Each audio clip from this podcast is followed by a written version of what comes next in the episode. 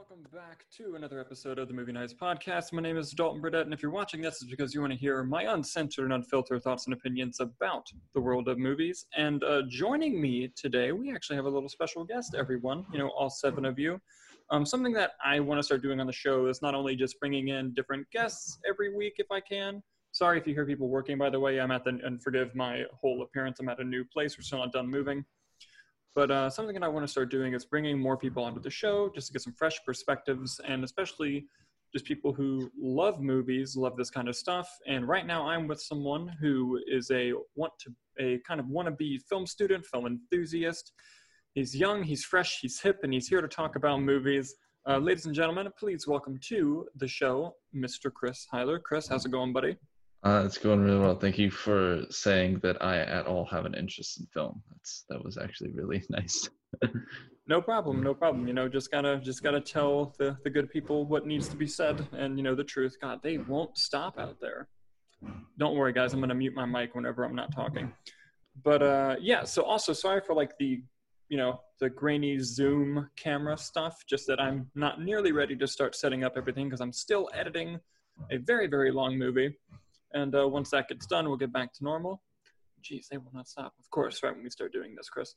But uh, yeah, so we have a lot to cover today. And then at the end, I'm going to, you know, hit Chris with a little interview style thing just to, so you guys can learn more about him and his interests and what he likes specifically.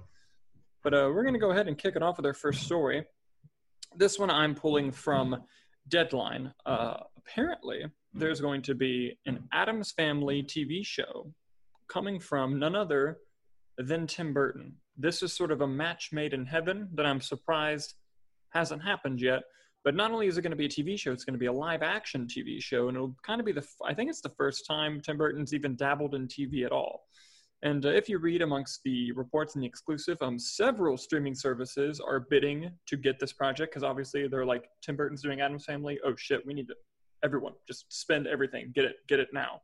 And apparently it's going to take place in modern day from the perspective of Wednesday Adams, and it's being shopped around the different streaming services. So Chris, I just kind of wanted to get your thoughts on what do you think of this happening, and do you think that this is an, a good or interesting choice? This is interesting because not only do I love Tim Burton, like I love The Nightmare. Um, Nightmare Before Christmas is one of my favorite movies. I love that. Um, but also like all his other stuff, like uh, I, I don't know if I want to show you, but I have a little pop that's the scene from Batman um uh eighty-four, oh yeah right? yeah the the uh the eighty-nine Batman with yeah, yeah eighty-nine, and Joker that, yes I've seen yeah it. where they're where they're fighting.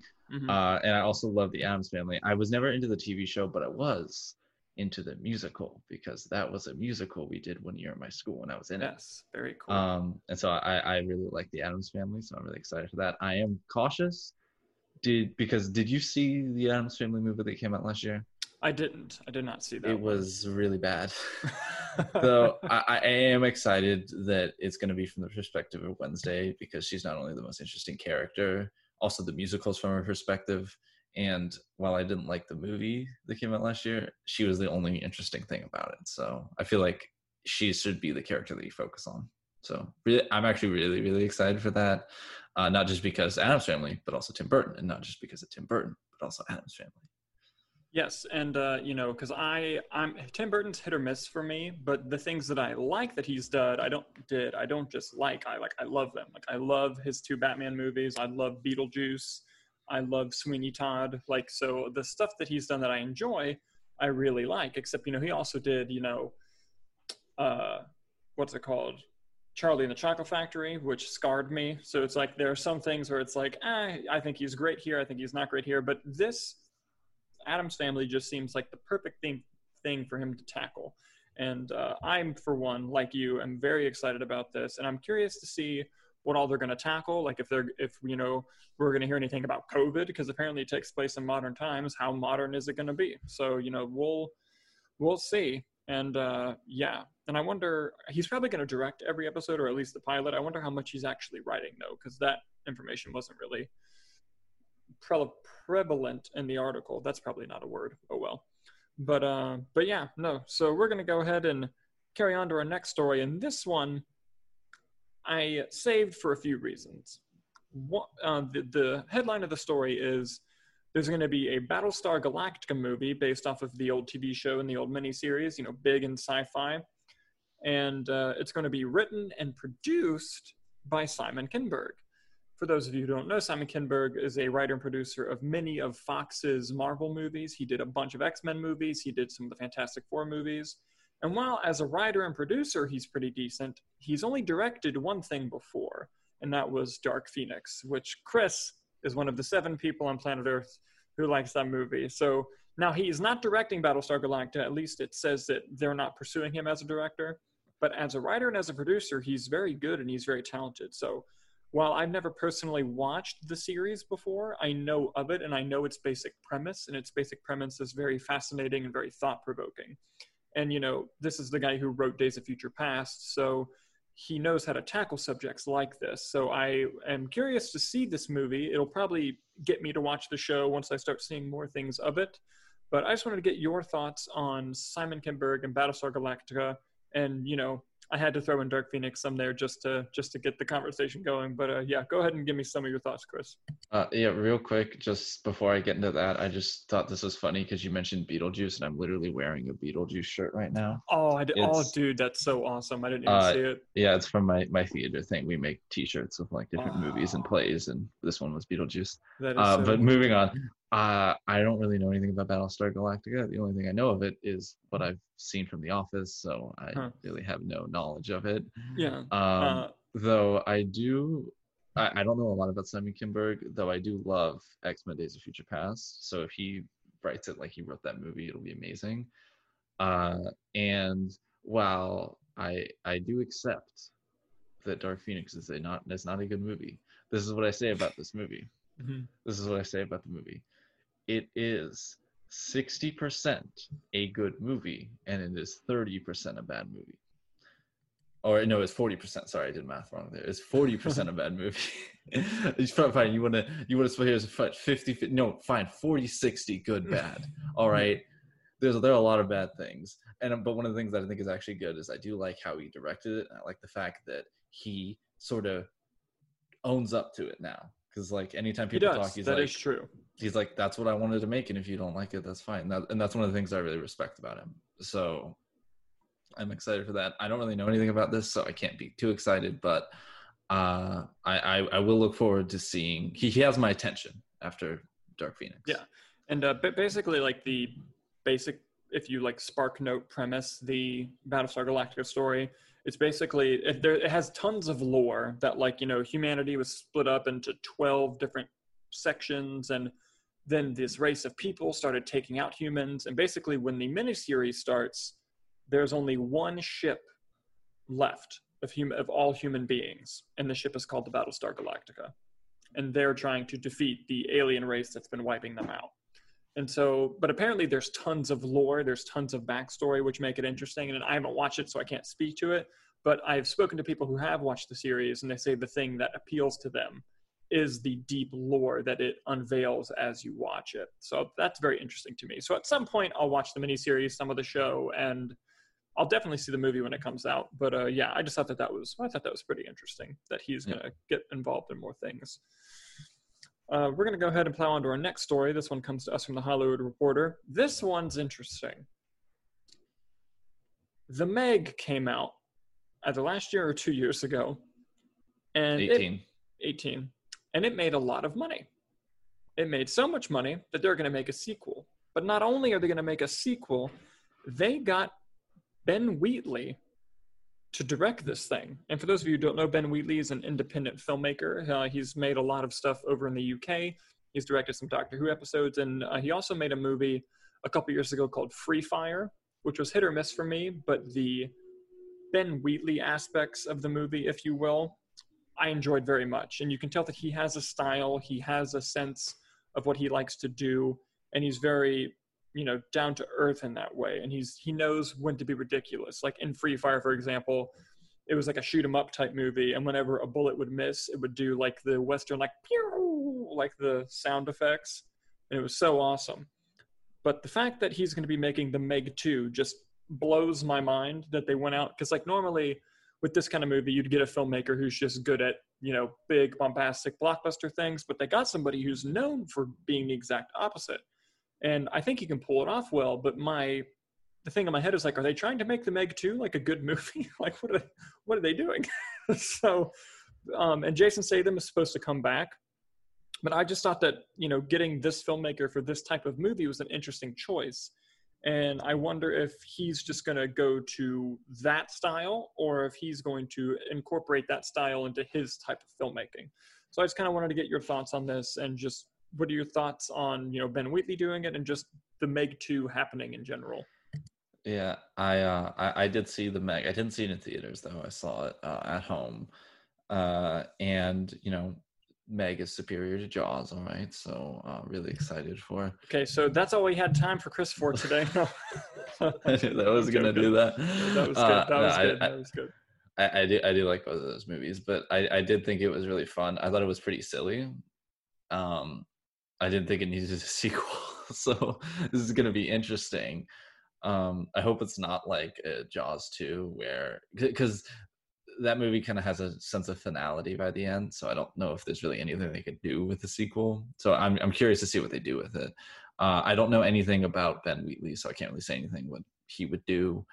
Um, but but like in terms of a sequel to The Meg, I don't. I wasn't asking for it, but you know maybe I would want it. I mean, I wasn't asking for a solo Han Solo movie, but I love that movie.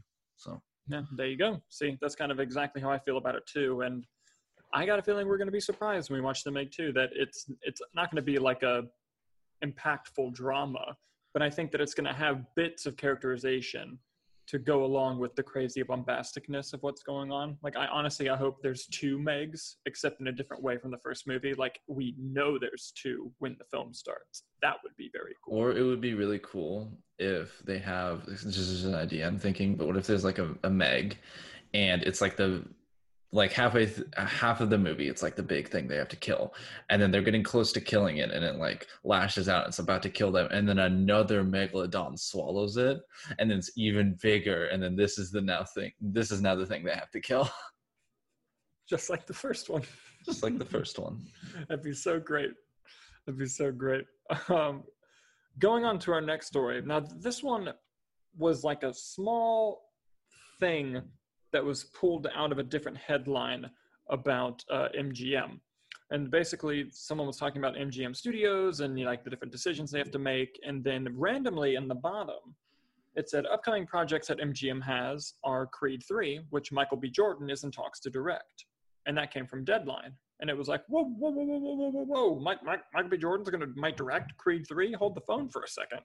Because well, you know, we know that Ryan Coogler wasn't going to come back for Creed three, and we know that the director of Creed two probably wasn't going to come back. We didn't even really know Creed three was happening. But Michael B. Jordan has expressed interest in wanting to be a director for a long time. He's produced many projects before and has an understanding. He's good friends with Ryan Coogler. He's made several films with him. He knows sort of how a directing style kind of works. Now, Creed three, because, like, I get nervous, like, when a first-time director directs a movie that has, like, a huge budget. Like, that's what scares me, kind of like Simon Kinberg with Dark Phoenix. I'm like, eh, direct something smaller to kind of get used to the idea first. But the good news about the Creed movies is their budgets aren't crazy. They're relatively small. They're not indie by any stretch of the imagination, but they're not big movies either. And with his experience being in front of the camera with this franchise, I'm just kind of interested. I'm not necessarily nervous. I'm just like, all right, if he does in fact direct Creed three, which isn't officially confirmed, I'm just curious to see how he can handle that movie and see what he can do with it. You know, what, what how can we see Creed differently through his eyes specifically? So basically, I just wanted to ask you, what are your thoughts on Michael B. Jordan just decided to, t- to take a swing at directing, if it happens, to take a swing at directing, and do you think that a movie like Creed three is the right choice for his first time? Uh, well, I first off, I'll just say I like Michael B. Jordan. There's a lot of things that he's been in that I like. Uh, you know, amazing, amazing job in Fan Four Stick, his best role ever. Um, God, just the way you and, set that up was so good.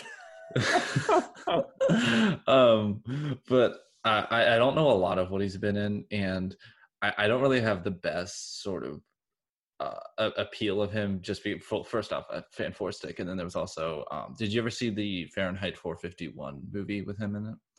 I did not, actually. It was not that good. So that's what he I was heard. okay in that. He was okay. Mm-hmm. Uh, but the thing that really like sort of sold me on the fact that I'm, I'm worried about him was there was there was a show made a while ago called Genlock. Have you heard of that? Uh, he he he he voiced in it, and the the thing is, the show was all right. The problem is he just sounded like he wanted to kill himself every time that he opened his mouth in that show. And that sort of like made me not like him as much, because I don't know mm-hmm. if he just wasn't taking it seriously or something. Yeah. Uh, and I haven't seen him in anything else. So maybe he, maybe it's kind of like a, um, uh, a, a Ben Affleck sort of situation where he wasn't in a good space when he was doing these roles, kind of mm-hmm. like how Ben Affleck when he was doing Batman, mm-hmm. and then he's going to come back and he's going to be a lot better now, and he's mm-hmm. going to start directing again like how Ben Affleck's doing. And you know, Ben Affleck just is another testament to actors moving to directing and working mm-hmm. with mm-hmm. uh with movies like Argo and Gone Girl. Mm-hmm. um so so I I am excited to see it. I'm not I'm a little hesitant just because I don't have the best relationship or appeal of Michael B. Jordan, but I I I hope that he can bring more to directing than I currently am seeing him in acting. Gotcha, gotcha. Yeah, um, I personally love Michael B. Jordan. He is great in the Creed movies. Um, he was excellent in Black Panther. He was really good in uh, a movie called Fruitvale Station, and which was also made by Ryan Coogler, uh, based on true story. Really good. Um, I didn't see Just Mercy personally, but everyone I've talked to who did see it said that he did a good job in that film. So I really like him as an actor. I'm jealous of his body. Like, it upsets me with just a great looking man he is. And it's very quite aggravating. But uh, I, I do think that um, him stepping behind the camera is going to be an interesting choice. And at least he's doing it in an I P that he's familiar with and has done twice. So that even it's, you know, the hard job of a director of like having to understand characters and motivations and story, at least he's in a world that he's played with before. So yeah, um, uh, we'll, we'll see how it goes if he does decide to do that. Excuse me for one moment, but I just want to say I completely forgot he was in Black Panther, and he did really good in that movie. And now I feel bad yeah. for saying that I don't no, like him. No, no, he was really good in that movie. No, you're good. You're good. It also just um, depends on what you see, right? Like it's kind of yeah, like the, I, I haven't kinda, seen Creed, so gotcha. No, but it's it's kind of like the Robert Pattinson thing. You know, like there's you know tons of people that like if all you know Robert Pattinson from is Twilight, then you're going to be like, oh. I'm, I really don't, I'm not really excited about his Batman. But then you're like, well, have you seen Lost City of Z? Have you seen The Lighthouse? Have you seen Rover? Have you seen Good Time? And you start naming all these movies, and then people are like, no, I haven't seen those. And it's like, give those a watch and then give me your opinion on, you know, him as Batman. And, you you know, they quickly change, especially after that first trailer. But kinda, yeah, you know, it's just kind of that thing that happens. Kind of like, uh, just throwing another one, kind of like how people feel about Shia LaBeouf. Because they know him. Oh, that guy yes. who talked bad about Harrison Ford and mm-hmm. Indiana Jones. But like, mm-hmm. did you see Honey Boy? Did you see uh, Holes? I thought he was good in Holes. He was very good. Mm-hmm. Transformers Two: Revenge of the yeah. Fall. Transformers Five: The Last Night. Yeah. Oh my God. God. Transformers Two is one of the worst movies I've ever seen. But that that's a conversation for another day. It's the second. Think. I mean, it's the second best in the series. So.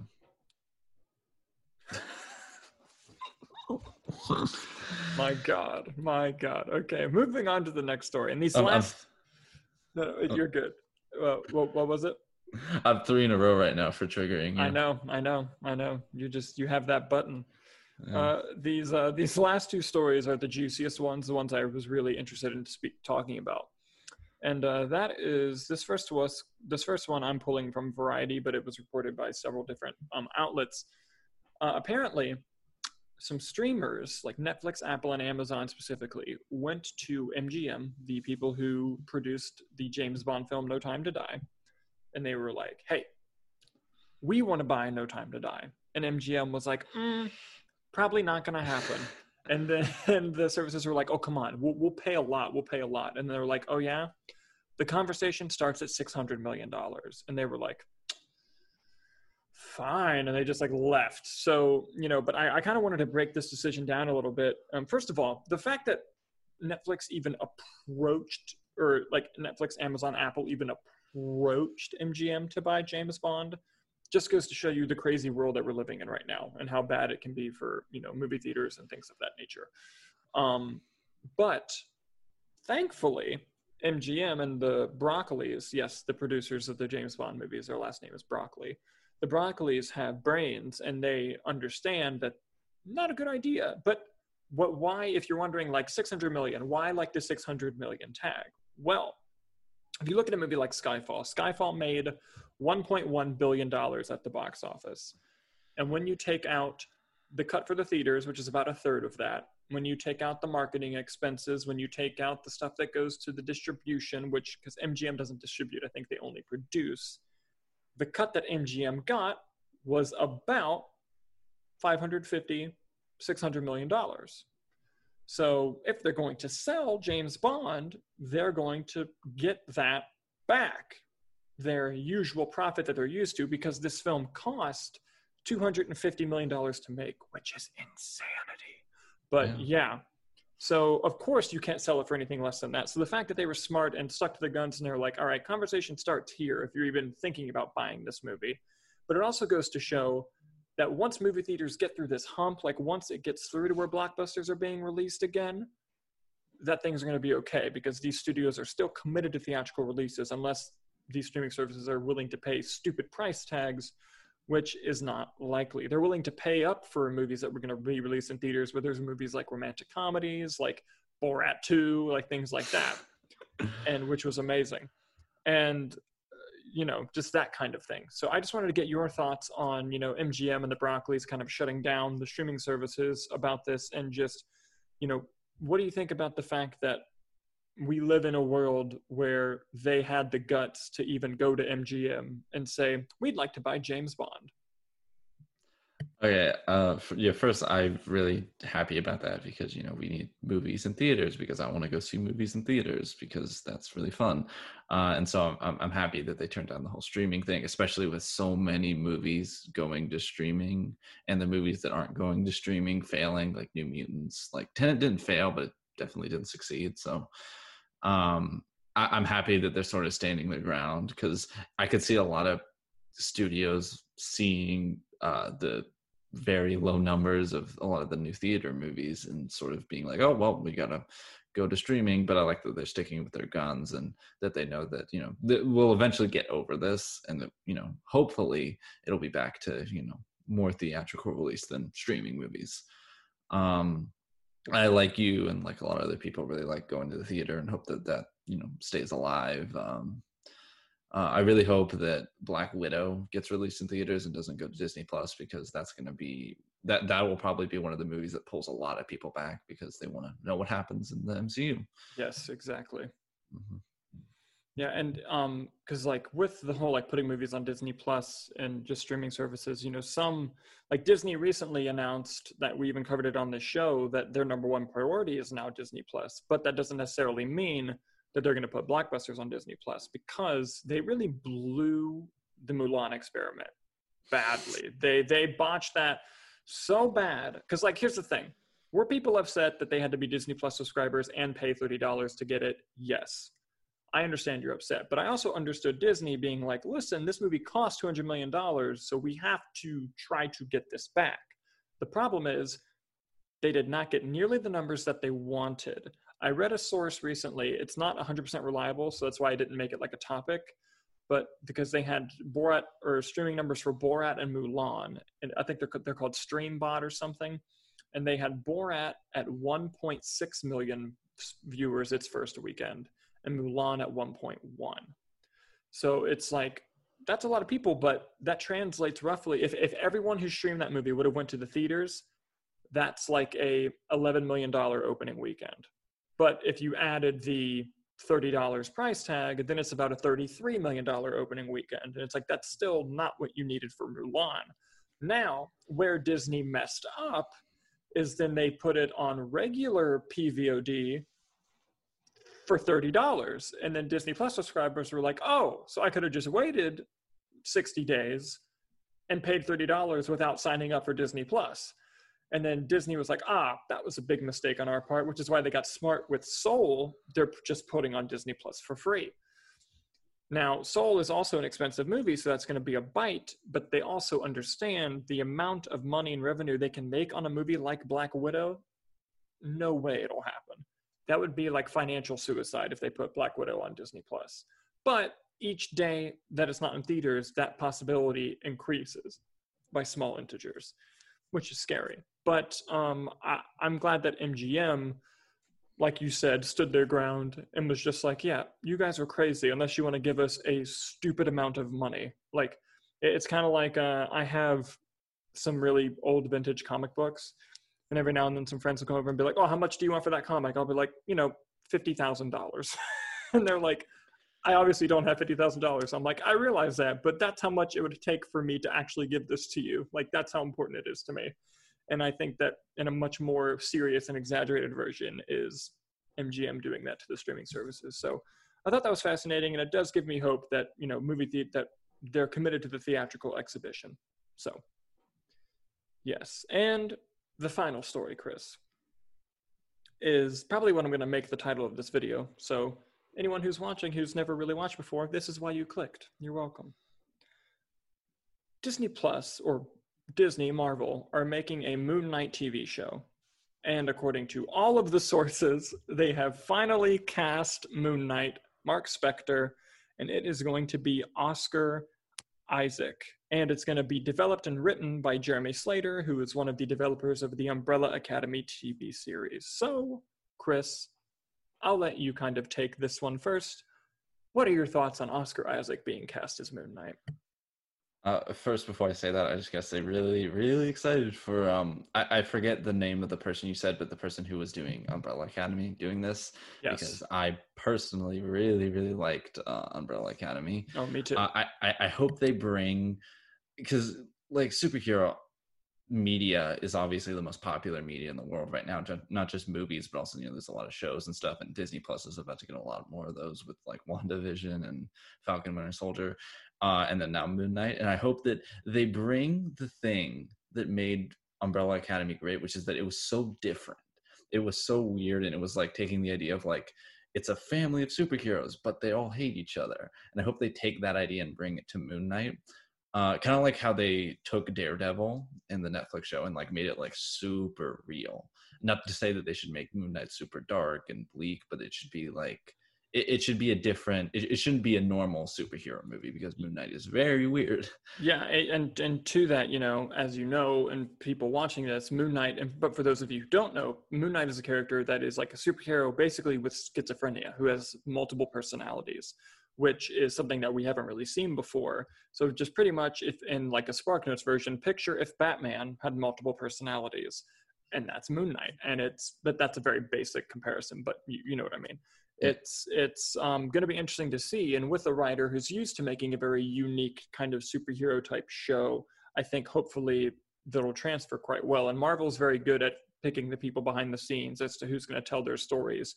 And with Kevin Feige now being in charge of Marvel T V, you know he is going to be like, you better do this right, or I will put the Marvel snipers on your ass so fast.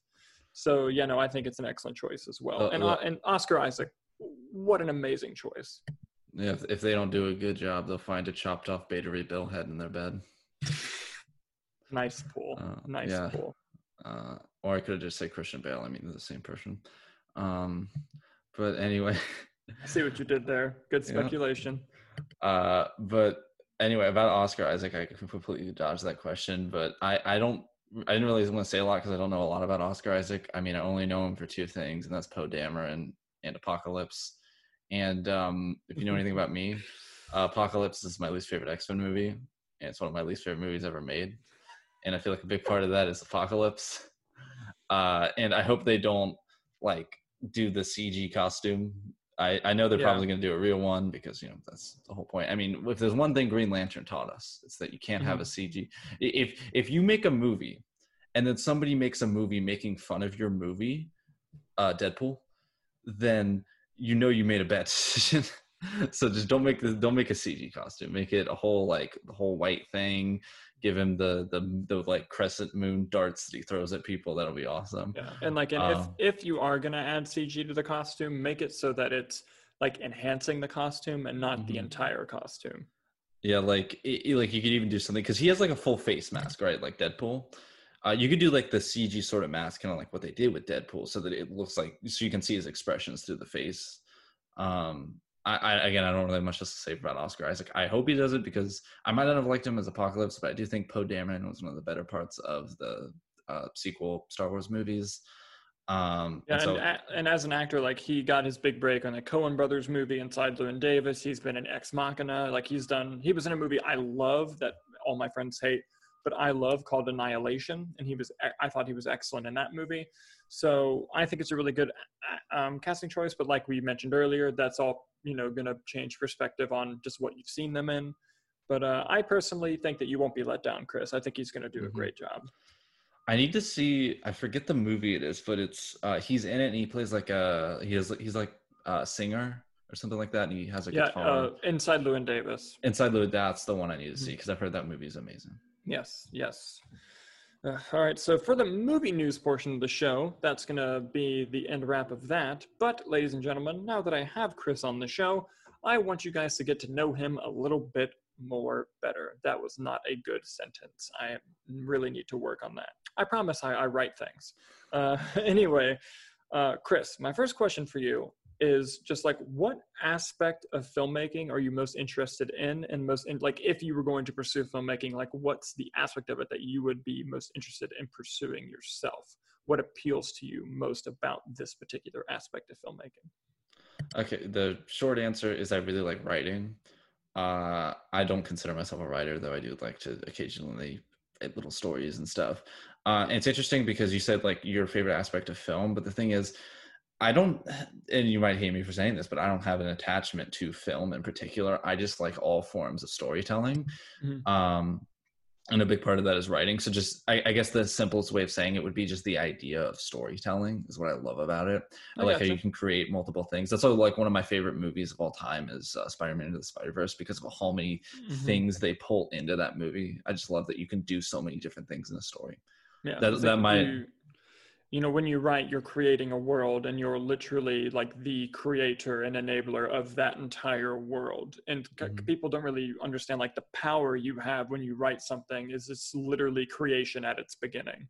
Mm-hmm. And so I can definitely see the appeal to that. And, you know, the, you know, all the forms of forms of storytelling, you know, you have animation, you have books, you have podcasts, not this kind of podcast, but there's podcasts, there's radio, movies. So um, yes, in my, as you astutely pointed out, my particular one is with film. That's just my favorite avenue of storytelling, but I, I like the perspective of you just like to write, and you're just attached to the overall idea of storytelling. It's very interesting to me. Uh, and uh, I, I guess that would be really all I have to say. Sorry that you were going to go on. I don't, didn't really have much else to say there. I do like also directing. Um, I'm doing... Uh, I, I do theater right now, like class, and it's like live theater, and that, you know, it's obviously different than filmmaking. But one of the things I'm doing is um, there, there's a project you can do where you pick a scene from a play, and you pick actors, and you you pick costumes and sets and everything, and you have to, you're the director basically, and you have to direct the whole scene, and that's what I'm doing. Uh, and I'm really enjoying it thus far. Tomorrow's actually when I'm getting judged on it, so we'll see how that goes. Nice, nice. Um, I'm sure. I'm sure you're gonna do great. Yeah, I also love, um, you know, I already said I love writing, and because uh, because another category that you can work on is playwriting, and I wrote a play for it and everything, and I'm going to get that judged too. So, um, and, and again, like, I don't have a particular marriage to film, so I, mm-hmm. you know, also like to do live theater and everything like that. It's just the just the perf- the art of performance. Yeah, I, I guess you could say you have no particular marriage story. Huh? Huh? Come on, say something so the camera can see your face. All right, fine. That's that one was, that one was, that one was. Uh, I, I'd give it about a seven out of ten. I'd say that much. Thank you, thank you very much. All right, throw in this next question at you. Uh, while you're not particularly married to the idea of filmmaking as your avenue of storytelling, I do know that you love movies, just from all the conversations I've had with you. So um, I guess my next question is just would simply be, you know, I don't obviously look off camera to look at the questions that I prepared for. No.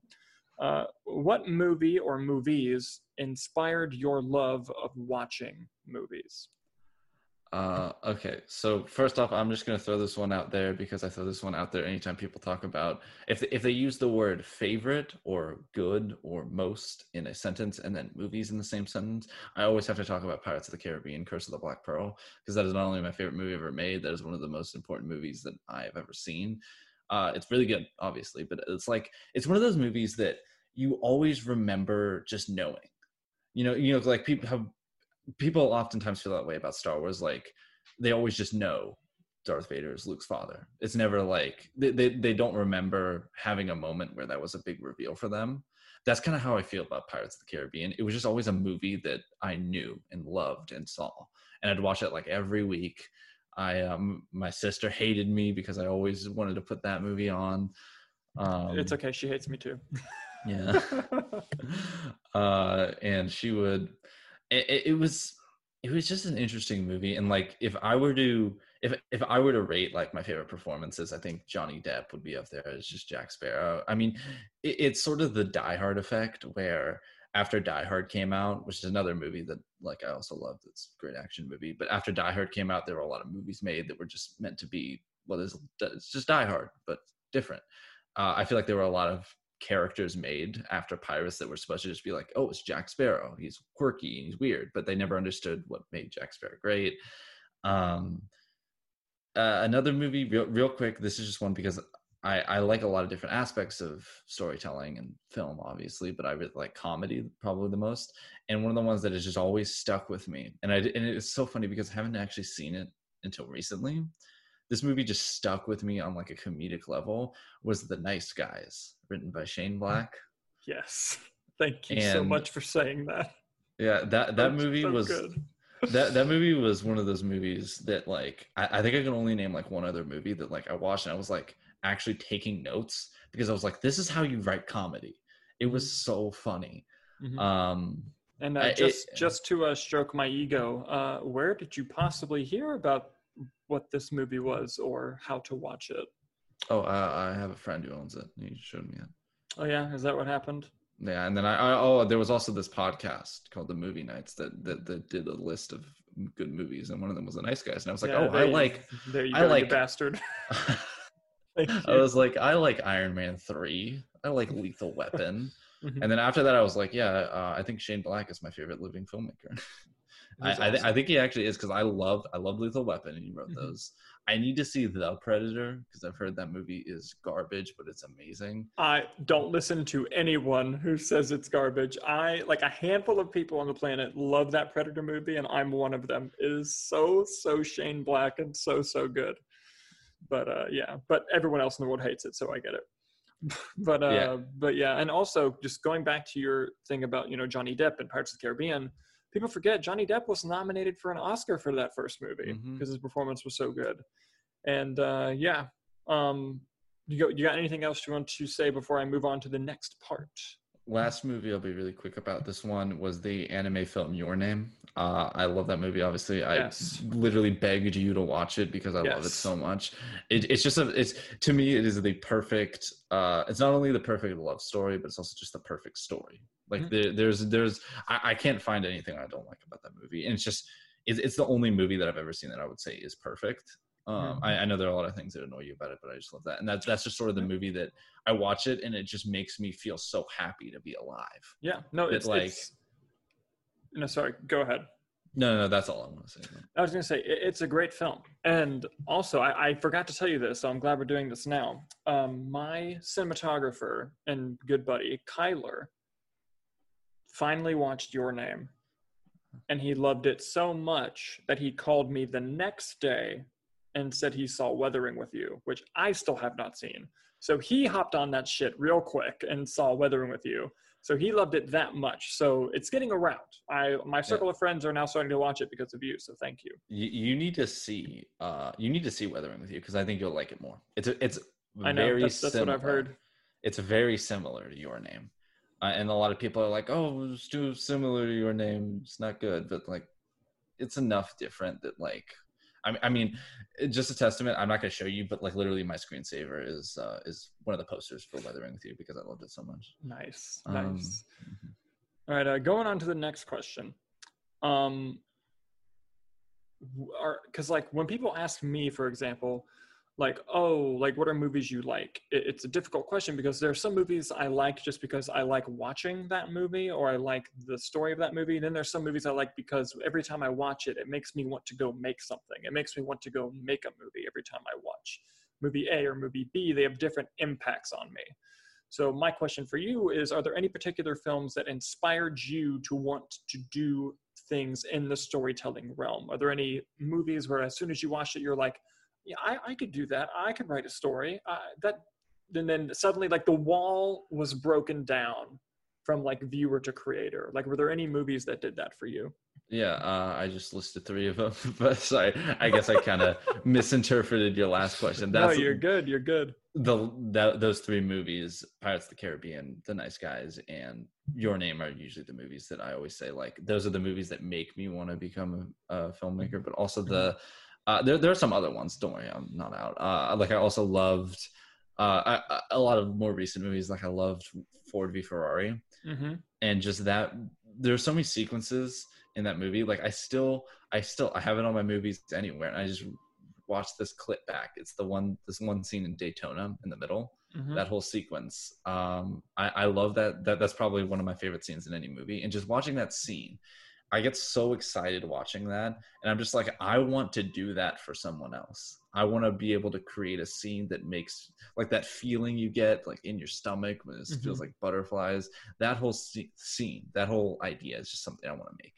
Um, and, uh, another one, uh, another one really quick, uh, th- this one I like just thought of, but, uh, a movie like Get Out, mm-hmm. that's another more recent, uh, I'm mentioning a lot of more recent ones just cause no, that's, that's kind okay. of the, the, this is the ones that I've seen more recently. Yeah, no, you're uh, good. I really like that movie because I'm not into horror a lot. Um, but I do, I, I did dabble in it more recently. And one of the first ones that got me into it was Get Out. Cause I was like, this is a really good story that is scary. And I'm like, that's a really cool idea, is that you make a really good story that then scares you instead of making a movie that's scary that doesn't have a good story. Mm-hmm. That's why I don't like a lot of horror movies. Like, um, uh, oh, uh, uh, great, great movie here that, uh, this kind of leads into the same question, the uh, twenty eighteen Truth or Dare. Love that movie. God. That that movie is one of the ones where it's like, this is everything you don't do, and that's why mm-hmm. I like it. Yeah. like yeah. I watched that movie and I'm like, this is what I shouldn't do, so I know now what not to do. Yeah, and trust uh, me, there each filmmaker and just people in storytelling will tell you like there are certain things that they like because of that reason of like, ah, that movie always holds a special place in my heart because it taught me what I shouldn't do. Yeah. Yeah. Um, and there are other things like that. And real quick, I know this is meant to be movies, but can I quickly just throw out one show yeah, of that course. really inspired me? You're good. Uh, I, I believe I've talked to you about it. It's called Ruby. Yes, you have. And um, it was it was made by Rooster Teeth. And the thing, I, I saw this like right when I was hitting the point, like, you know, you have that point in your life when you realize you are really passionate about something. And when I realized I was really into movies and storytelling and that kind of stuff was when I started seeing Ruby. Uh, and it's just such a, it, it's such a good love letter because it's written, it was created by one person and it was his passion project. And that's what I love about it. And it was, and, and the thing that's always special about that movie to me is, or not, not movie show, wrong thing, but the thing that's always special about that show for me is that it is the first thing that ever got me to pick up a pencil and started writing, because the thing about it is that it has a really interesting world that isn't explored well. And so I was like, I'm just going to create some random characters and throw them into the world. And then before I knew it, I had like a five page story and I was like, whoa, I just actually wrote something. And then from there I got into like writing a bunch of other stuff, but that was the first thing that like I consciously created a story in my mind from that. So it always holds a special place in my heart for that. Yeah, no, that's amazing. And that's the that's the kind of shit I like to hear, is, is, is that's the scientific way of putting it. Uh, so yeah, no, that was that was awesome. That was, I dare say that was beautiful, Chris. So thank you for that. Um, next question. Are there any hidden gems that not enough people have seen that you recommend? What are movies that you have seen that you're tired of bringing up and someone and no one at the dinner table saying that they've seen them? What are those gems, Chris? Okay. Uh, I, I have three, uh, if you'll bear with me. I wish I could have, because I, I just, like, as we started talking, I realized this movie I wanted to talk about, uh, and I have a poster for it, and I wish I could go get it. Um, it's a movie that came out in twenty eighteen called Robin Hood, and I have talked to you about this movie. Yes, yes, you and have talked to me about this. I, I, and I don't know what it is about this movie. There is something about this movie that like encapsulates me that nobody else does. Because I have a lot of people that have seen this movie, and I've seen a lot of other, like, you know, YouTube critics and stuff talk about it. And there is not a single person, like, you know, you mentioned, oh, there's, you know, like seven people that like Predator. Oh, there's a few people that like King Arthur. There is not a single person I have ever met that has liked this movie. And it's, it's strange to me. And it's like, I don't get what it is about the movie. It's like, it's not awful. Like, it's very cliche. I'll give you that. Mm-hmm. Uh, there are some, there's a really, really bad, like, like Alita Battle Angel level bads of romantic subplot. Um, but the thing that's great about it is it has some of the, like, the best action in any movie, because they, they like, they didn't do like quick cut bow. Oh, like fires the arrow, then sees the arrow flying and then flies into the wall. No, like they did like up close. Taron Egerton learned how to shoot archery. He like, and they have like all these tricks, like he shoots a guy through the mask and then grabs his head, pulls it through the bars of a jail cell to grab his keys, opens the keys, pulls the arrow out, shoots another guy, flips off of a building, down a ramp, onto a wire, cuts the wire and flies out of a building. Like he's, and it's like all in one take too. It's like this, this just bombastic that, scenes. That's, just so that's all fun. You had to tell me when you first brought the movie up, and I would have watched it the next day. So now then, I gotta order this on Prime. And then there's, I have, I have it on Blu-ray if you want to borrow it. Um, I have it on Movies Anywhere, actually, if you, if you want to um, get the digital. But there's like a whole, and then there's a whole scene where he jumps off of a building onto a hay truck and he's riding away, and Jamie Foxx is driving. Yeah, Jamie Foxx is in the movie. I don't know if you know that. He's also really good. Uh, he's like driving away and they're getting chased. And he's like, what are we going to do? And he like lights a match and sets gasoline on fire to block them and everything. It's just like this, there's just so many crazy, bombastic, amazing stunts in that movie that like, I don't care if the story is pretty subpar. It's just really fun. um, and that's, then, sorry, awesome. I, I spent a lot of time talking about that because uh, no, a lot of, uh, nobody likes that movie. The thing is, I could tell that it was like, it was resting on your soul and you're like, finally a chance to do this. And because, because the thing, and I will never, I will never forget this for as long as I live. But I was, I was listening to people talk about that movie and they were like criticizing it and everything. And I was like, ah, it's fine, whatever. And then the thing that always made me, the thing that just made, that grinds my gears was when he, one of them was talking about, they they were talking about there's one scene where they're like fighting and they're doing like archery and stuff. And he was like upset. He was like, you know, that wouldn't happen. You know, you bring some swords to fight and everything. And I, and, and I was kind of like, eh, you know, whatever, you know, that's a critique. And then, you know, he's, you know, they're laughing. And then he, you ready? This is, this is my favorite thing that he said. He goes, trust me. I know this, like why they should have swords. I know this. I've played enough Assassin's Creed to know it. I will never forget that for as long as was I live. He, and th- was he saying it like ironically, or was he like no, no, being no, no, for real? Like, I think he was meaning it for real. And the problem, the problem isn't that he said that. The problem is that he didn't take a second to go, I'm just meaning in terms of stage combat. I'm just meaning that mm-hmm. yeah. if you are staging it, swords are more interesting. Mm-hmm. Not bows. He could have just said that and I would have been like, whatever. But the fact that he was like, I know for a fact that people in olden times were like Lord of the Rings characters. I know that. And I was like, oh God, that that's just one of those things. Sorry, I've taken forever talking no, about this no, movie, you, but that's dude, just, you're good. Don't even worry about it. That's just something that I heard. And I, I like, how do you, how do you think that in your head? And I don't know. Anyway, moving on. I have I have two more movies I want to talk about. One of yes, them, do tell. Because uh, uh, Halloween, I want to talk about a horror movie. Uh, one of the ones that I don't hear get talked about enough. Uh, it was a movie, another more recent movie called The Boy. Have you heard? Have you seen that movie? I haven't seen it, but I have heard of it. Okay. Uh, it is. It, it's pretty. It's pretty mediocre. I'm not gonna lie. It's it's kind of an average movie. The thing that's great about it is it has a really good twist. Um, it has. Because if you've seen the trailers for that movie, you know what it's about. It's about like a haunted doll who's haunting a girl, you know. But the thing is, that's not what the movie's about. I'm not going to spoil it because that's a really good twist. But that's not the thing about. That's not what the movie's about. And it has a really good job of doing like a magician's trick where it's like, this is what the movie's about, but this is actually what it's about. And it's sort of, if you watch that movie a second time, you catch on to what's actually happening. And so it's really rewatchable. Um, yeah, and so no, I, it, I, lo- I love when movies can do that. Uh, it, it, yeah, it, I, I love a good twist and everything. Um, you know, I, I also love The Sixth Sense, so obviously I love twists.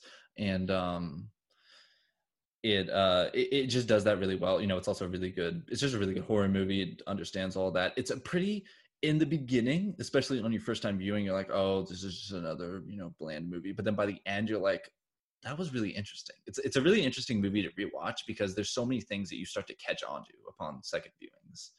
Uh, and it's another one of those movies that got me into horror movies because I didn't like them for a while. It was like that movie, Halloween, and Get Out, I guess, would be like the the three movies that sort of I watched and it was like, eh, horror movies can be good. I never thought that. Uh, there you go. No, I mean, all, and all it takes is one, you know, because like, it's kind of like people who don't like roller coasters because they've never been on one. And then they go on a roller coaster and they're like, oh, I wasn't bad. And it's like, yeah, see, they're, they can be not bad sometimes. And that doesn't mean that there are some roller coasters that suck, because there certainly are, and certainly mm-hmm. ones that'll make you throw up. But yeah, yeah, you know, it's just it's just one of those things.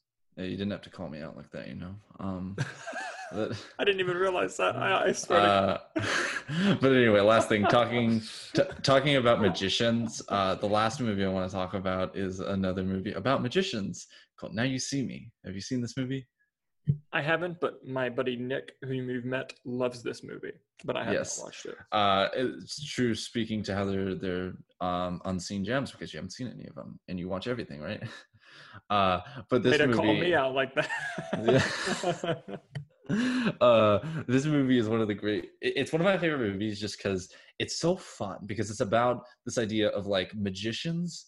Like, it's like a heist movie with magicians. And so, like, there's so many great sequences where... It's kind of like The Boy in it, that there's a lot of things happening, and by the end it tries to explain it all, and you can go back and watch it and catch on to the little things that are happening, and it makes it really rewatchable. Uh, it's one of my favorite movies. Like, like it's one of my dad's favorite movies, and he doesn't like any movies, and he just loves to rewatch that. Um, it's it's really fun. It it does a really good. It has a really good. The best thing I would say, it had really good scenes.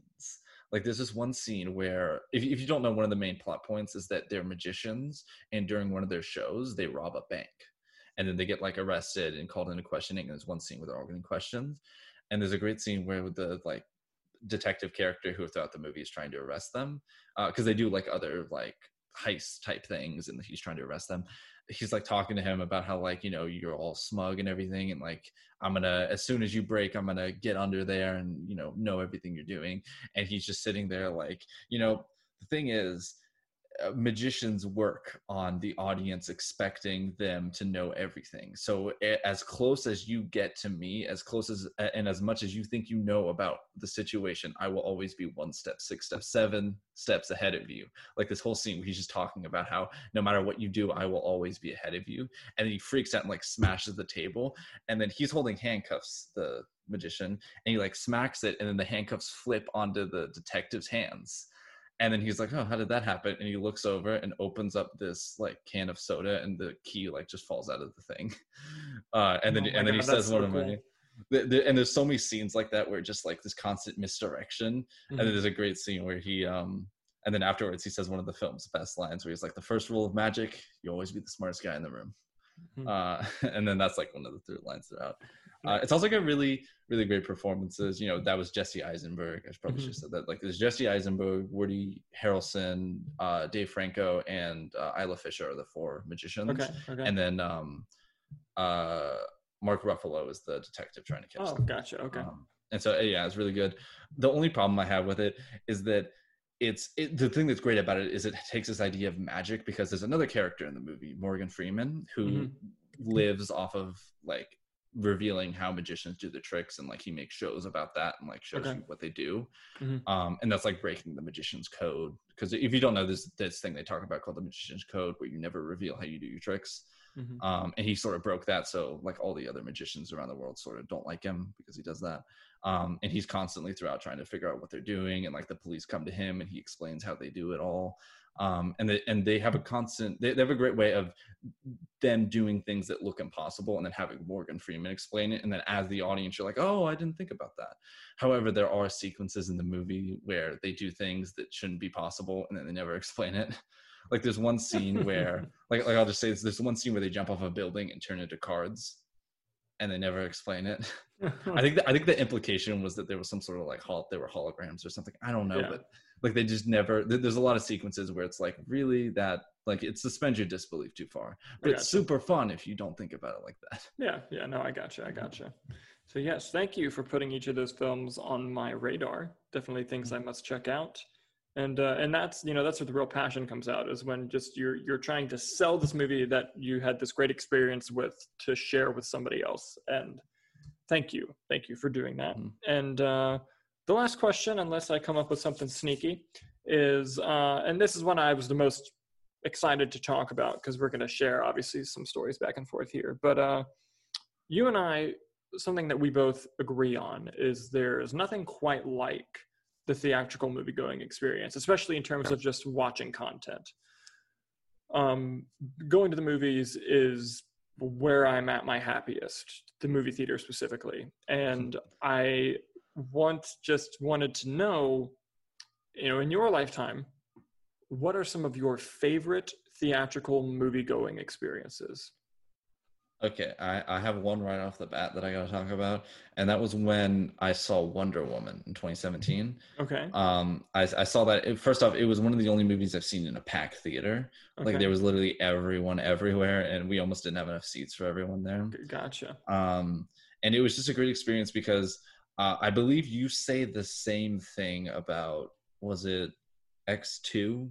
Was the movie where people started clapping halfway through, because mm-hmm. uh, that that's the that's the same movie where it wasn't so much clapping. It was the it was the No Man's Land sequence oh. where she oh. runs through the, it all. And you said No Man's Land, and I got chills. Like yeah, yeah and then yeah. It, the, you know we were all into it, and then that final shot where she jumps on the thing and crashes into the tower.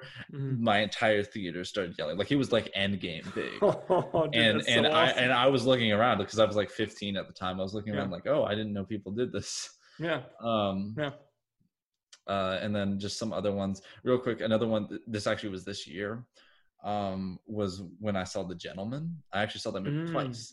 uh yeah. First time it was already fun. I, I saw it with uh, with a friend of mine. Mm-hmm. uh you know it was really funny, you know we, and we still like make jokes from that movie because uh, yeah. we, we have some, some inside jokes about that, and it's but a great also, movie yeah yeah uh, and then I saw it again because recently near me a Cinemark opened up. And mm-hmm. one of the things they did is that everyone in our neighborhood got free passes to come for like an opening party where you could see free movies and stuff to nice. spread goodwill. Mm-hmm. Um, and uh, I went there with a friend of mine and my dad. And, you know, my dad doesn't really like movies, but he was going to do it. And they had a couple movies showing, and one of them was The Gentleman. And um, my friend really wanted to see that. Uh, and I'd already seen it. And I was like, yeah, it's good. We can watch it. Uh, and my dad was kind of, you know, a little hesitant about it. Because uh, I had talked to him about, you know, what it's about after I'd seen it originally. Uh, and we watched it, and, you know, I obviously loved it. My friend, like, really loved it, and, you know, she was, uh, she was a big fan. We were laughing about it. But my dad, I love it because he, he and he still says this, he went into that movie being like, oh, this is going to be so boring. And he's like, and then he left it being like, that was one of my favorite movies ever made.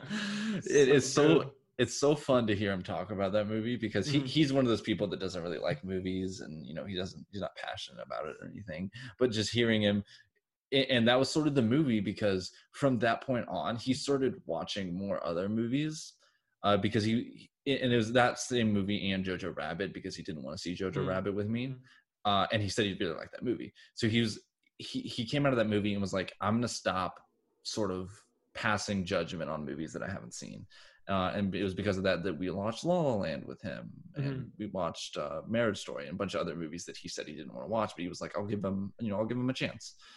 Um, and so just, just the fact that now my father will watch more movies with me that he yeah. wouldn't usually because of that experience is amazing. We got one. We got one. yeah, no, that's that's awesome. So, and please continue. Like, there's no time limit on this. Like, I, I want to hear about all these experiences. Um, There, there weren't a lot of other ones. Obviously, I could talk about Endgame because, you know, everyone yeah, had a great yeah. experience with that. Mm-hmm. Uh, there, there isn't many other ones. The only other one that I can really think of right now is another one that came out this year, surprisingly, was um, was when I saw Weathering With You, mm-hmm. because I saw that with two other people in the theater. Interesting. And it was funny because I recognized both of them because they both went to my school, and we were kind of the same age. They're they're like those people you pass by in the hall, but you don't know anything about them. Yeah. Uh, and we actually, like, halfway through, like, we started talking, and I kind of moved to sit next to them, and we, like, just watched the movie together, and, like, I haven't talked to them in a while, but, like, just that moment where you, like, these two strangers that I don't really know, we just start talking, and like, because we were the only people in the theater and just enjoying this movie, because they'd also seen Your Name, they loved it. Um, you know, that's great. Uh, oh, a more recent one. Uh, when I saw, this is another one of those classics, because, you know, they're bringing classic back, when I saw Raiders in theaters, because mm. um, I, I forgot to mention when we talked about influential films, I love Raiders of the Lost Ark, because that's my, one of my favorite action movies, and just amazing movie overall. Um, Indiana Jones is one of my favorite movie characters to ever exist. Um, but when I saw that movie, uh, like, you, you know, you see a movie a thousand times, and then you watch it in theaters, and then you catch things you don't catch. And that was the, mm-hmm. the thing that was great about it. Like, I caught on to so many things that I didn't catch when I've seen, I've seen Raiders like a thousand times, mm-hmm. but like, watching it in theaters, there were so many things that I noticed that I didn't notice before. Like, um, like, like one of the things, just for instance, I didn't, I didn't know that Belloc was French. I always thought that he was just a German Nazi. Yeah. And I, and I thought, like, oh, that's an interesting character thing, because he's like not a Nazi, so he's not affiliated with them. He just wants, mm-hmm. you know, to find artifacts. Yeah. That makes him interesting. Mm-hmm. Um, Yeah, that was that was good.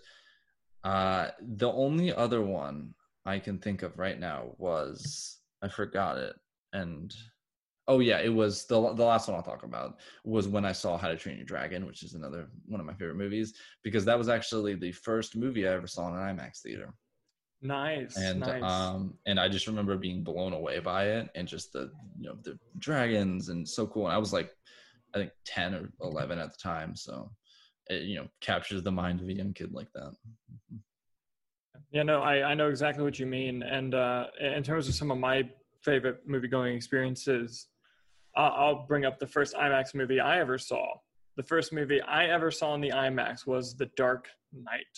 And just how lucky that that happened to be the one. And I, because I, I remember my cousin was taking me, because uh, I was twelve years old when that movie came out, and my cousin was taking me because I uh, we lived uh my cousin lived in Ohio at the time, well, he still does, and uh, I was visiting him, and I was like, pretty much wouldn't shut the hell up the whole day before about wanting to go see this movie, because it was the opening weekend, and he was like, hey, let's go tomorrow, just you and me, and I was like, all right, great. And like, from where we came from, we grew up in like smaller towns, so like waiting in line for a movie or like being sold out of a movie was like unspoken territory to us.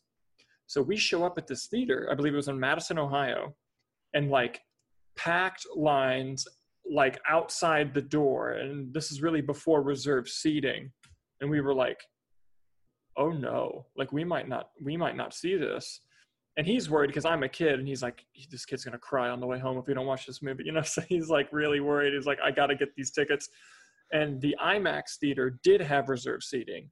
So he's like, IMAX, um, what seats do you guys have? And they had two in the very back row because people had just canceled. And he was like, yes. And so we got those. And my first IMAX experience was in the back row watching The Dark Knight. So, so, so amazing. Yeah. Like I, I remember when the Joker did that pencil trick, like the entire audience, it was like someone just got burned in a rap battle. Everyone was just like, ooh, when it happened. It was so, so cool. Um, The first movie that were people, or I recall people just clapping at all, it was at the, like clapping at the credits of a movie, was the first time I saw Tobey Maguire's Spider-Man when I was like six years old. People clapped. And I hadn't been to many movies at that point, but I remembered it because the next movie I saw where people clapped, I was like, oh yeah, they did this in Spider-Man, which was years later. But the first movie I saw where people like during the movie did something, as you mentioned before, was the following year when X two came out and Wolverine stabbed that guy through the fridge. My place went freaking ballistic when that happened. It was so awesome. Um, the first Avengers movie was pretty like insane. Like I just remember thinking like, this is everything I've ever wanted and I never knew it was possible. And here I am. I'm, oh my God. Like just, I, like I zoned out like the first half of the movie because I just couldn't believe this was a real situation I was in, and that was so good, and just everything about that movie. Um, I cry a lot at the movies. I cried really hard during La La Land when I first saw it. I cried really hard during Lo- Logan, infamously. I bawled my eyes out. I cried during Toy Story three, and I just saw it with my mom. Like it was just me and my mom. and I like cried so hard during that movie. Um, and then I also took my mom to see Toy Story four, and she cried, but I did, and it was like, oh, haha, my the turntables on you. And um, uh, I remember seeing, I mean, obviously uh, Infinity War, Endgame, those were crazy. But I think in recent memory, Once Upon a Time in Hollywood, the last half hour, people were going nuts. And honestly, in twenty, in twenty eighteen, Creed two, during the final boxing match, my whole, it was like we were watching a U F C fight. Like my whole theater was just in it. And I was like, dang, like, and the thing is, Creed two is really good, but it's not as good as Creed one. So like I'm watching it and I'm like, wow, this is really entertaining. This is a good movie. And then Creed knocks down his opponent and like people stood up like, yeah, like cheering. And I'm like, oh shit, this just got really fun. So uh, I was with a buddy and we were just like eating up the atmosphere.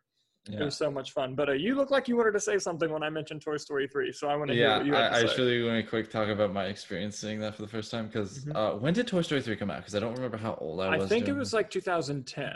two thousand ten. Like I think I, I think I was like, I had to be like twelve or eleven at that time. And I just remember watching that movie.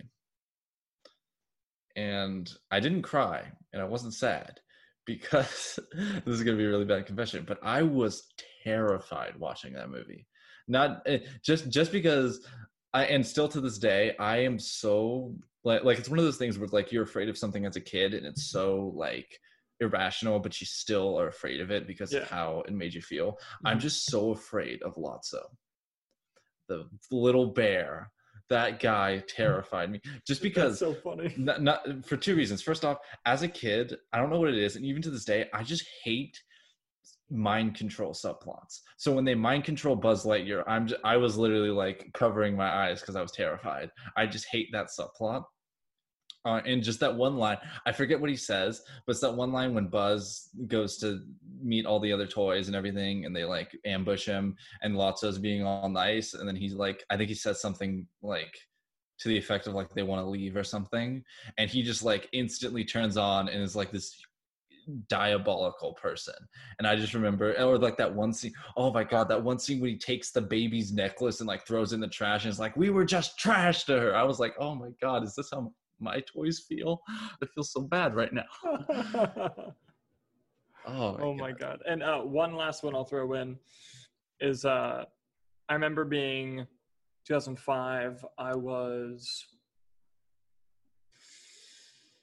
nine when Revenge of the Sith came out, and I remember crying so hard when Obi-Wan was like, you were the chosen one, because like at it, when I was a kid, I didn't know what bad dialogue was, so I was just like, this is sad. And I that like I, I remember like being, because I was with my dad my dad loved Star Wars, I was with him, and I remember because my dad like never talks during movies ever, and when Anakin jumped and him and Obi-Wan started fighting, my dad I'm nine years old, my dad grabbed my shoulder and went, oh shit. When they started fighting, and like I, I like vividly remember that because like he never talks during movies, and when that happened, I was like, "Oh, what just happened?" It was so so so fun. Mm-hmm. I think there's, um, I think there's another one that's leaving me, but um, but that's not really important. Uh, oh, the only other one I can think of. Sorry, this is just another one off the top of my yeah, head because I mentioned good. Anime movies. There was a movie that came out this year um, called My Hero Academia: Heroes Rising. Um, and if you couldn't tell, I like love anime, and so and I love what? I love no shocker. I yeah. I can't believe it. Uh, I I love I literally I literally here I'll show you if you don't mind. I literally have from from My Hero Academia. I have literally a Deku pop. Nice. And uh, so I just saw that, and that reminded me. Um, if you don't know, a lot of a lot of the big thing about anime is it's very over exaggerated, and there's a lot of yelling. There's a lot of screaming and there's a lot of big explosions, and that was really present in this movie. And I just remember watching that with my mom, who knows nothing about anime, and she was she actually really liked it. Um, I, I love I I you know, it's kind of an insult when you go see movies with your mom, but I love seeing it because she just is she's she's as excited as me, and mm-hmm. I'm one of those people where once you get out of a movie, I just have to talk for like an hour about oh, everything. Dude, same same. I'm the exact same way. Hannah and, and, and, hates it. Yeah, and, and my mom actually does that too. She like actually wants to talk about it, and that's weird because and, and it's actually the, the funniest thing is that whenever we leave a movie, I always like to give it like a score. She likes to do the same thing. Yeah, um, same. Because like, well, I, sh- I should clarify. Hannah used to hate it, and then now when we see movies, she's the one who starts the conversation. I'm just like, ah, I knew I chose the right one. But yeah, it's uh, it's it's fun because like.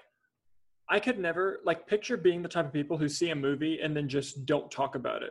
Like, how how how do you function? Like, I, I there's there's no way I'd be able to do that. Like, there's no way. Uh, and sorry, this is the last thing I'll talk about. This isn't a theater experience, but I just remember this as a childhood thing. Every year at Christmas, we would always get around the couch, get around the T V, and watch Christmas Vacation. Uh, so much so that I actually, until like two years ago, didn't know that there was an actual vacation movie. I thought there was just Christmas Vacation. Yeah, the Christmas Vacation, um, I think, is the third one. What? I didn't know that. I thought there was just, I'll learn all kinds of things today. But um, thinking about Christmas Vacation, whenever we'd watch that as a family, there's that one scene, I just love it because I always remembered this as a kid. Was, I don't know how my dad did this, but he always found the perfect way to do this, which is that we'd always watch Christmas Vacation, and then there'd be that scene at the end when he gets the check, and it's like the Jelly of the Month Club and that joke. Mm-hmm. And then he goes over to his like living room. He's like, you know what? If you could give me one present, it would be my boss here with a big red bow on his head, so that I could tell him. And then you know he yeah. goes into the whole thing where he's yeah. screaming all the curses and stuff. Yeah. And uh, my dad would always. Right as soon as he said that, would mute the screen, and so we literally just see Chevy Chase just on screen, and we couldn't hear anything. And then he always found the perfect time to unmute it right as soon as he goes, "Where's the Tylenol?" So the joke, the joke around our house would be whenever we get mad, we just start going like yelling, but we're not actually yeah. saying anything, yeah. and then just end with "Where's the Tylenol?" Whenever we were oh mad. My god, that is so funny. I did not know that, dude. That's hilarious. And, and it wasn't until like two, I think it was two years ago when we watched Christmas Vacation again. He actually didn't unmute it this time. And I was like, wow, I'm glad I didn't hear all those words when I was like six. Yeah. It's like, wow, I'm old enough. This is a great day. Yeah. And he, yeah, I think everyone has that moment when they grow up and like they see yeah. R-rated movies or something. Mm-hmm. And they're like, wow, I can actually watch this. Mm-hmm. Yeah, like that, like, was, I- that was when. When I saw Joker in theaters, I was like, I am allowed to watch this. yeah. That, that was another great experience because I just remember seeing that with one of my friends. Mm-hmm. And um, it was the same friend I saw The Gentleman with, so we kind of have running jokes like this. Mm-hmm. And he, um, I just remember when Joker has that line when he shoots, um, oh, spoilers, when he shoots uh, Robert De Niro. Yeah. I just remember, you know, that it was like his like final joke and everything. I just remember he shoots him and everyone was quiet. And then my friend leans over and goes, that was the best joke in the whole movie. yeah. Oh my god, that's awesome. That's awesome. So mm-hmm. I do have a surprise question for you, but that's just because oh. that's just because, you know, I love having my ego stroked. What is your favorite movie night's short film? Short film? I really liked Contrition. Uh, I, I've only I've seen a couple. I've seen I've obviously you showed us um Uh, No More Safe Haven. I saw Long Hard Day. I saw a lot of the skits, the little mm-hmm. shorter ones. Um, excited to see the local. Um, but yeah, I'd probably have to say Contrition because um, I, when when I watched, the thing is when I watched like Long Hard Day and when I watched uh, No More Safe Haven, more so in Long Hard Day, I kind of felt like it was Uh, it, it like you could tell it was kind of like an amateur filmmaker, and like yes. that, I don't mean that as like an insult. Oh, like no, you're good. I still am. You can tell don't that. Worry. don't worry, you're uh, good. But when I watched Contrition, that was one of the only movies where like I could see this being like an actual feature film, uh, and like just just because it, it wasn't just that oh it was like oh a good you know effort. It was like it actually had interesting things and like interesting camera angles and subversions and this flips this way and this like. Shot and like like it actually had good like filmmaking tech underneath the like amateur appeal. Gotcha. Mm-hmm. Interesting. See, I have to take these notes so I can apply them to my future projects. Mm-hmm. So thank you. And uh yeah, um that's gonna pretty much wrap up today's show. Chris, thank you so so much for joining us, and I hopefully at some point in the future I can have you back on again. Yeah. And uh I you need really- to um Uh, sorry, you need to do the um the the two thousands reviews again. You stopped doing that. I know. I know. I know. I need to. I need to get back on that. Those were that fun. Or um, Or or the the made up, what, what did you call it? The Our Oscars or something, where you made your own Oscar nominations. Yes, yes. You know? We'll probably end up doing that. That'll be fun. Mm-hmm. That'll be really fun. But yes. Oh, uh, last thing. Sorry. You're I'm saying so much right here. But last thing, uh, I, I know you're not, you're not really doing many uh, franchise spotlights because you, um, you know, you're doing the local and moving and everything. So mm-hmm. I understand that. But throwing it out there, if you want to do another one, you could do the Pirates franchise. We could. You're because right. I uh, I just rewatched all those movies, mm. and there are three good ones and two that are very, very bad. yes, yes. Uh, I actually haven't seen those two. I've only seen the first three, so you it'd be interesting. In it'd be interesting to go I, and watch them I, for the first time. My, my my favorite thing. So this is just if you, if you'll throw this in with theater experiences. I remember seeing the fifth one in theaters because it came out in twenty seventeen. I remember seeing that. And then, um, uh, and, and then I was leaving the theater, and I remember my one thought was because because I went to this movie and I was really excited because I was like, oh, Orlando Bloom and Keira Knightley are going to be back. And then as I was leaving that with like uh, with like Hannah and some some of her friends and and uh, other people, I remember leaving, and my one takeaway was, you know, when I saw this movie, I was promised that Keira Knightley and Orlando Bloom was going to be in this. I see him twice. Gotta love it. Got to love that when that happens. Anyway, I'll, sh- I'll shut my mouth now. No, dude, you're good. You're good. Hey, man, I really, really appreciated having you on the show. I'm definitely going to have you on again at some point. Thank you so much for being a fan, and thank you so much for stopping by to give your thoughts on everything. Thank you for having me. Of course, of course. And uh, that's all we have for today's show, guys, and uh, we'll see you next time.